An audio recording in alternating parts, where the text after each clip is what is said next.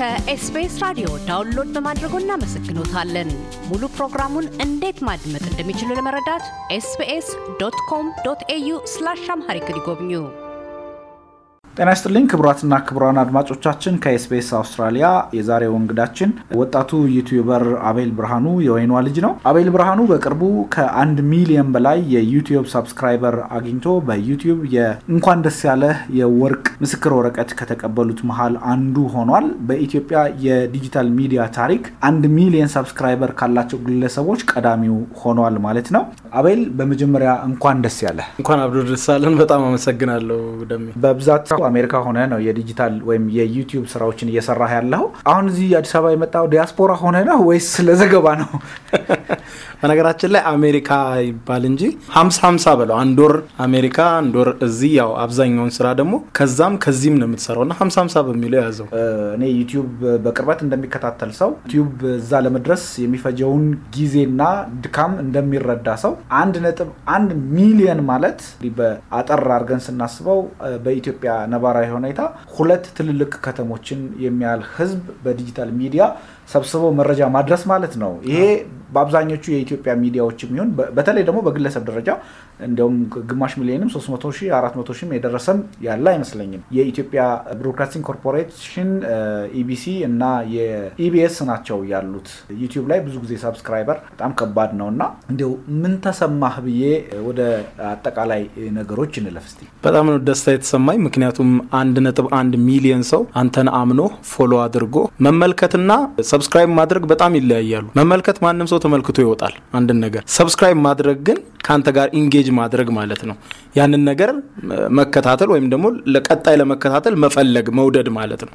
ስለዚህ ይሄ አንድ ነጥብ አንድ ሚሊዮን ሰው ማለት በጣም በጣም ለእኔ ትልቅ ነገር ነው እና እና ትልቅ ኃላፊነት የሚጥልም ነገር ነው። የሚያስደስት ብቻ ሳይሆን ኃላፊነትም የሚጥል ነገር ነው። በብዛት እያቀረብክ ያለው የኢትዮጵያን ጉዳይ በመሆኑና አሁን ያለው ወቅታዊ ሁኔታ ካለፉት ሶስት ዓመታት ወዲህ በብዛት ኢትዮጵያ ውስጥ ያለው ነባራዊ ሁኔታ ሰውን ከ mainstream ሚዲያ ወይም ከዋና ሚዲያዎች ባልተናነሰ በዲጂታል ሚዲያዎች መረጃ የመፈለግ ፍላጎቱ እየጨመረ መምጣቱን እንደሆነ ይሰማኛል እና እንዲያው የኢትዮጵያ ወቅታዊ ሁኔታ የዲጂታል ሚዲያ መረጃ አቅራቢዎችን ጠቀማቸው ነው የሚባለው። የመረጃ ፍላጎት በጨመረ ቁጥር አሁን መረጃ አቅራቢው አካል ዲጂታል ነገሮቹን አልተጠቀመባቸውም ቅድም እንዳልኩ። ስለዚህ አሁን በውጭው ዓለም ብታይ አብዛኛው በአሜሪካ፣ በአውሮፓ፣ አውስትራሊያ፣ ሌላም ሀገር ያሉ ኢትዮጵያውያን፣ ኤርትራውያን ስለ ሀገራቸው መረጃ ሲፈልጉ ቴሌቪዥን ቁጭ ብለው አያዩ ወይ ሬዲዮ የሚሰሙበት ጊዜ አይኖርም። ስለዚህ digitally ነው ሚዲያዎችን የሚከታተሉት። እንደ ኤስቢኤስንም በ digitally ያዳምጡታል። ስለዚህ ይሄንን ነው digitally መምጣት፣ አንድን ነገር digitally ተደራሽ ማድረግ። of course ያለው issue ጠቅሞታል ወይ ልትል አትችልም። እኔ አሁን ጠቅሞታል ብዬ አላስብም። ባይሆን ጥሩ ነው። አሁን ሀገራችን ላይ የተከሰቱ መጥፎ ነገሮች ስታያቸው ባይሆኑ ጥሩ ነው። እነዛ ለዚህ ጠቅመዋል ብትለኝ እንጃ። ምክንያቱም በጥሩም ጊዜ ጥሩም ነገር ስትናገር ሰው መስማት ይፈልጋል። ጥሩ ነገር ማዳመጥም ይሄ ሆነ በሀገራችን ጥሩ ነገር ሆነ ስትልም ስታወራም ያን ጥሩ ነገርም ስታቀርብ በደንብ ከዚህ ከክፉ እኩል ነው የሚያዳምጠው። ስለዚህ of course ያው ጦርነት መኖሩ እርስ በርስ ግጭቱ የመረጃው ፍላጎት እንዲጨምር ያደርገዋል። የኢትዮጵያ ወቅታዊ ሁኔታ እንደዚህ መሆን ሰው በተለይ ዲያስፖራው በኢትዮጵያ ምን እየተከናወነ ነው የሚለውን ነገር ጨምሮታል እንደ አንድ ምክንያት ለማለት እንጂ negative ነገር ልክ ነው። ማንኛውም ሰው በባህሪው እኛም ዜና ስንሰራ የምንረዳው ነገር ነው። አንዲት sensational የሆነች ነገር የበለጠ ተመልካች፣ የበለጠ አድማጭ፣ የበለጠ አንባቢ ስታገኝ positive የሆነ ብሎ የሚታሰበው ነገር በጣም rare እንደሆነ እረዳለሁ። ያንን ለማለት ሳይሆን ኢትዮጵያ አሁን ያለችበት ወቅታዊ ሁኔታ ሰዎች ባሉበት አካባቢ ሆነው ስለ አገራቸው ምን እየሆነ ነው የሚለውን ነገር ለመከታተል ፍላጎት እንዲያድርባቸው አሳድሯል ማለት ነው። አዎ በትክክል ያለህበት ሆነ መስማት ትፈልጋል። የትም ብትሆን የሀገርህን ሁኔታ እንዴት ሆነ፣ እንዴት ምን ደረሰ ብለህ መከታተል አይቀርም። የዓለም ሁኔታ ብታይ ኮሮና ቫይረስ ለምሳሌ ስለ ኮሮና ቫይረስ ሰዎች በጣም ማዳመጥ ይፈልጋሉ። የአብዛኛው ዓለማችን ላይ ያሉ international ሚዲያዎች የመሰማት እድል ገጥሟቸዋል። በዛ አጋጣሚ ሰው ሁሉ ቤቱን የተከተተው መረጃ ማግኘት ይፈልጋል። መረጃው ደግሞ ከተለያየ አካል ነው የሚወጣው። ያንን ሁሉ ሰብስበህ ደግሞ ታቀርባለህ እና እንዳልኩህ ዓለም ላይም ይሁን ሀገር ላይም ይሁን የሆነ ነገር በተከሰተ ቁጥር መረጃ ማግኘት ፍላጎቱም በዛው ልክ እየጨመረ ይመጣል እና ከዛ አንጻር ያው ብዙ ተከታይ ልታፈራ ትችላለህ። መረጃ ፈላጊ ብዛቱ አንጻር ማለት ነው። ዩቲዩብ መቼ ጀመርክ? ዩቲዩብ እንዴት ጀመርክ? ዩቲዩብን ጀምረህ እዚህ ለመድረስ የፈጀብህ አጠቃላይ ሂደት ምን ይመስላል? እኔ አምስት ዓመታት ነው የፈጀብኝ። እንግዲህ አምስተኛ ዓመቴ ነው ዘንድሮ። አምስተኛ ዓመት ላይ ነው እንግዲህ አንድ ሚሊየን subscriber hit ያደረግነው እና ዩቲዩብ የጀመርኩት በመጀመሪያ ደረጃ በፊት ሬዲዮ ላይ ሰራ ነበረ፣ local ሬዲዮ ላይ ሰራ ነበረ። አዎ እና ሬዲዮን በጣም ነበር የምወደው። ሬዲዮ ማዳመጥም በጣም እወዳለው እና ይሄ የሬዲዮ platform እንደምታውቀው ሬዲዮ ላይ ዝግጅቶችን ስታቀርብ የግድ ስፖንሰሮችን መጠየቅ አለብህ። ስፖንሰሮች ደግሞ የማይተባበሩ ከሆነ ሬዲዮ ጣቢያውም አንተን ለማቆየት ብዙ ፍላጎት አይኖረውም። ስለዚህ የግድ የሆነ ነገር ማምጣት አለብህ። ስለዚህ ይህንን የሬዲዮን platform የሚዲያዎቹን ዜና በመውሰድ የሚዲያዎቹን ዜና ሰዎች መስማት የሚፈልጓቸውን ዜናዎች ከተለያየ የሚዲያ አውታሮች በመሰብሰብ በሬዲዮ መልኩ አሁን እኔም በምስል አይደለም የማቀርበው የአዲስ አበባ የተለያዩ ከተሞችን establish እያሳየው ነው ዜና የማቀርበው። ያ ደግሞ ማንም ሰው በውጭ ዓለም ሆኖ ስለ ሀገሩን፣ ተራራውን፣ ወንዛ ወንዙን፣ መንገዱን የናፈቀውን ከተማ እያየ ዜና እንዲያዳምጥ ነው። walk እያደረገ እንዲያዳምጥ፣ በ earphone ቁጭ ብሎ እንዲያዳምጥ፣ መኪና እየነዳ እንዲያዳምጥ እና ያንን አሰብኩኝ። ያንን ወደ ሳመጣው ሬዲዮውን ወደዚህ ማምጣት ነበር የፈለግኩት እና የጀመርኩ ሰሞን እንደውም ከላይ ሬዲዮ ነበር የማደርገው አድርጌ ነበር የማቀናብረው እና ሬዲዮን ወደዚህ ላምጣው ብዬ አሰብኩኝ። ሬዲዮን ወደዛ አመጣሁት። ከዛ ሬዲዮ ላይ የነበረኝን experience ተጠቀምኩት። ያ ነው እንግዲህ እንዲያድግ ያደረገው። ከጊዜ በኋላ አሁን እንግዲህ ብዙ ወደ አንድ ሚሊየን ለማፍራት የቻለው እንግዲህ በአራት ዓመት ተኩል ጉዞ ነው። አሁን ዘንድሮ ወደ አምስተኛ ዓመት እየገባሁ ነው እና ይህን ይመስላል። በአራት ዓመት ተኩል ምን ያህል ቪዲዮዎችን ለቀሃል? አሁን already ከ3100 በላይ ቪዲዮዎችን upload አድርጌ ያለው ዩቲዩብ ላይ day to day ነው እንዳልኩ የሚሰራው። አንዳንዴ ወደ አራት episode ኦች የምትለቅበት ጊዜ አለ። መንግስት መግለጫ ሊሰጥ ይችላል። በጣም critical የሆነ መደመጥ ያለበት ነገር ሊሆን ይችላል።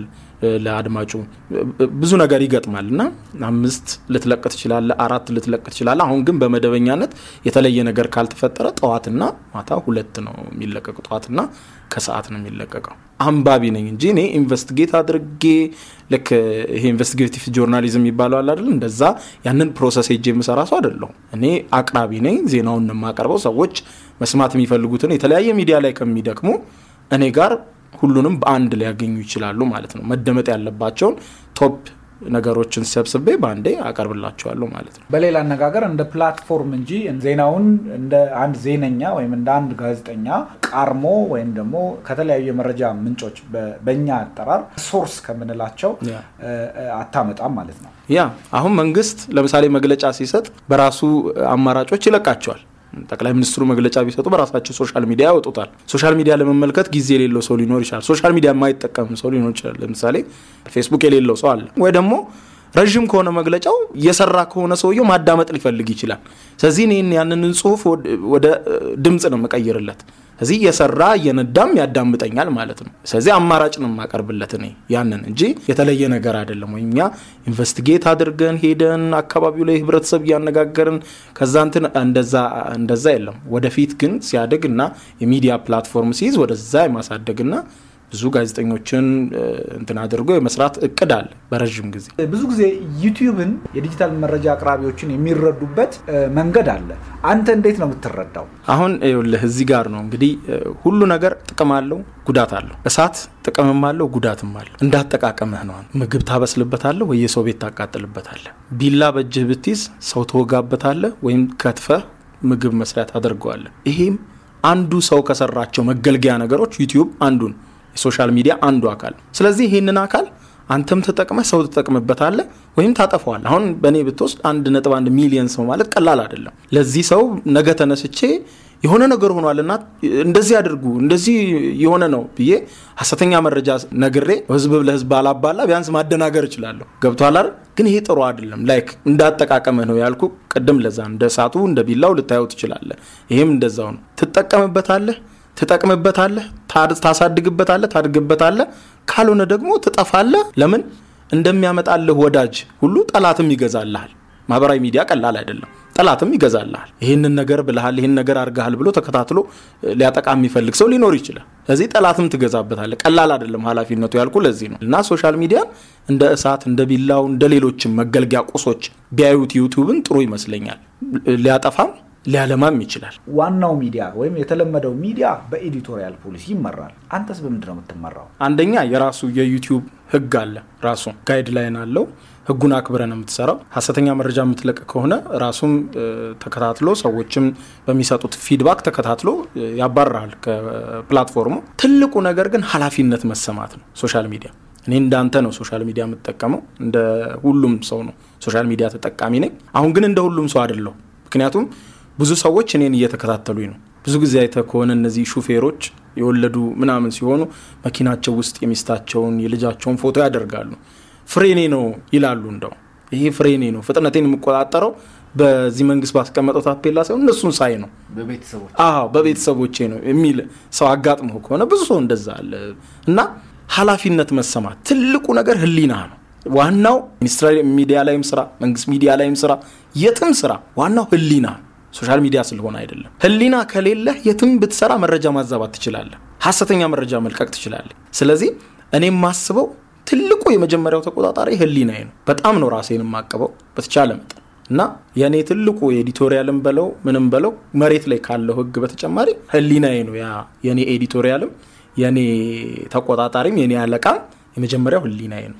አቤል በወር ምን ያህል ዶላር ያገኛል? it depend አሁን እንደምትለው አይደለም፣ እንደ ደሞዝ አይደለም። ብዙ ሰው የሚገነዘበው በዩቲዩብ ስንት ይገኛል ይላል። እንደዚህ የሚባል ነገር የለም። ቁርጥ ክፍያ የሚባል ነገር የለም። ጥሩ ስትሰራ ትሰራለህ። አሁን እንደ season ኡም ይለያያል። ለምሳሌ January ላይ አሁን ብዙ ክፍያ የለውም። ምክንያቱም ብዙ company ዎች ለማስታወቂያ የሚያወጡትን በጀት አቁመው አሁን ላይ already የአመቱ ጅማሬ ነው የሚወያዩበት ምናምን የሚሉበት ነው። ሁለተኛ ከአለም ሰላም ከአለም ነገሮች ጋር ነው የሚቀጥለው ዩቲዩብ። የሚገርምህ negative ነገር እንላለን እንጂ አሁን ኮሮና የመጣ ጊዜ በጣም በሚገርም ሁኔታ ምንም almost አይከፍልም ማለት ይችላል ዩቲዩብ። በጣም በትንሽ በሳንቲም ቤት ወይ በትንሽ ብር ነበር የሚከፍለው በኮሮና ጊዜ። ለምን already ሁሉም ድርጅት ተዘግቷል። ማስታወቂያ የሚያስነግር አካል የለም። ስለዚህ ከየት አምጥቶ ይከፍላል ዩቲዩብ? የምታደርገው አንተ ቪዲዮ ትሰራለህ፣ ዩቲዩብ platform ኡ ላይ ያቀርበዋል። ማስታወቂያ አስነጋሪ ሲመጣ ከዩቲዩብ ጋር ነው የምትካፈለው። ይሄ ነው platform ኡ እየሰራ ያሉ እና በኮሮና ጊዜው ቆሞ ነበር እና ክፉ ነገሮች ሲመጡ አሁን ይመስለናል በጣም ዩቲዩብ ጥሩ የሚያስገኝ በክፉ ነገር ይመስለናል፣ ግን አይደለም። ክፉ ነገሮች ገቢህን ያሳጠዋል፣ በጣም decrease ያደርገዋል። እንደ ወሩ እንደ ምኑ እየጨመረ እየቀነሰ እንደ stock market ኡም በየቀኑ ይለያል። ዛሬ የምታገኘው ነገ አታገኘው። depend ብለን እንለፈው እንደ እድሜ ማለት ነው። መልካም እንግዲህ እናጠቃል። ያው ብዙ ነገሮች ማውራት ይቻላል። የ digital media ወቅታዊ ሁኔታ በጣም ብዙ ነገር የሚያስወራ ነው። አንተም ብዙ የምታወራው ነገር እንደሚኖር እገምታለሁ እና ነገር ግን እናጠቃለሁ። አንድ ነጥብ አንድ ሚሊዮን subscriber ያለው ዩቲዩብ ካገኘህ በኋላ ነው እንግዲህ ዛሬ የተገናኘን። ከዚህ ቀጥሎስ ምንድነው እቅድህ? ሁለተኛ ባለትዳር እንደሆንክ አውቃለሁ። ጥቂት ነገርም ስለ ቤተሰብ ሁኔታ ወጣትነትና ትዳር ምን እንደሆነ ነግረህ ብታልፍ ደስ ይለኛል። ወጣትነትና ትዳር በጣም ደስ ይላል። በጣም ባለትዳር ነኝ እንዳልኩ የሁለት ልጆች አባት ነኝ። ባለቤት ሜላት ንጉሴ ትባላለች። ልጆቼ ኖህና ማርከን ይባላሉ እና በጣም ያስደስታል። በአጠቃላይ እንዲህም በቃላት የምትናገረው አይደለም። አንዳንዴ ቃላት የማይገልጻቸው ነገሮች አሉ እና በጣም ደስተኛ ነኝ። ልገልጽልህ አልችልም፣ ያንን explain ላደርግልህ አልችልም። እና እንግዲህ ከዚህ በኋላ ያለኝ እቅድ በጣም ብዙ እቅዶች አሉኝ እንዳልኩ፣ በዚህም በኢትዮጵያም ብዙ ፊልሞችን መስራት እፈልጋለሁ። plus ወጣት creator ኦችን ማበረታታት እፈልጋለሁ። ማበረታታት ስልህ እኔንም በማይጎዳ መልኩ እነርሱንም በሚጠቅም መልኩ ጥሩ የሆነ አዲስ የምንዘረጋው ነገር አለ ራሳቸውን ለማሳካት የሚሆናቸውን ወይም ህልማቸውን ለመስራት የሚሆናቸውን financially ድጋፍ ሊሆን ይችላል፣ ቴክኒካዊ ድጋፍ መስጠት የሚችል ራሱን የቻለ አንድ ነገር create ማድረግ እፈልጋለሁ። እዚሁ የራሳችንን ቢሮ ለመክፈት እየተንቀሳቀስን ነው። ስለዚህ ሰፊ እቅድ አለ። ወደፊት ፊልሞች ይኖራሉ፣ ድራማዎች ይኖራሉ፣ ዲጂታል የሚቀርቡ ማለት ነው። እነዚህም እቅድ ውስጥ አሉ። በጣም ብዙ ነገሮችን አሁን እየተንቀሳቀስን ነው። application ኦች አሉ፣ የስልክ application ኦች ይፋ የምናደርጋቸው ማለት ነው። እነዚህን ለመስራት እንግዲህ እየተጣጣረ ነው። ቢሮችንን ከፍተን በደንብ ደግሞ በይፋ በሁሉም social media ዎች ያሳውቃሉና ብዙ እቅድ ነው ያለኝ already ወደፊት። መልካም አቤል ብርሃኑ የወይኗ ልጅ እንግዳ ሆነህ ከኔ ጋር ለነበረን ቆይታ እጅግ አድርጌ አመሰግናለሁ። መልካም ጊዜ፣ መልካም የስኬት ጊዜ እመኝልሃለሁ። በጣም አመሰግናለሁ። እግዚአብሔር ያክብርልኝ። እያደመጡ የነበረው የኤስቢኤስ አማርኛ ፕሮግራምን ነበር። የፕሮግራሙን ቀጥታ ስርጭት ሰኞና አርብ ምሽቶች ያድምጡ። እንዲሁም ድረገጻችንን በመጎብኘት on demand እና በኤስቢኤስ ሞባይል app ማድመጥ ይችላሉ። ድረገጻችንን ኤስቢኤስ ዶት ኮም ዶት ኤዩ አምሃሪክን ይጎብኙ።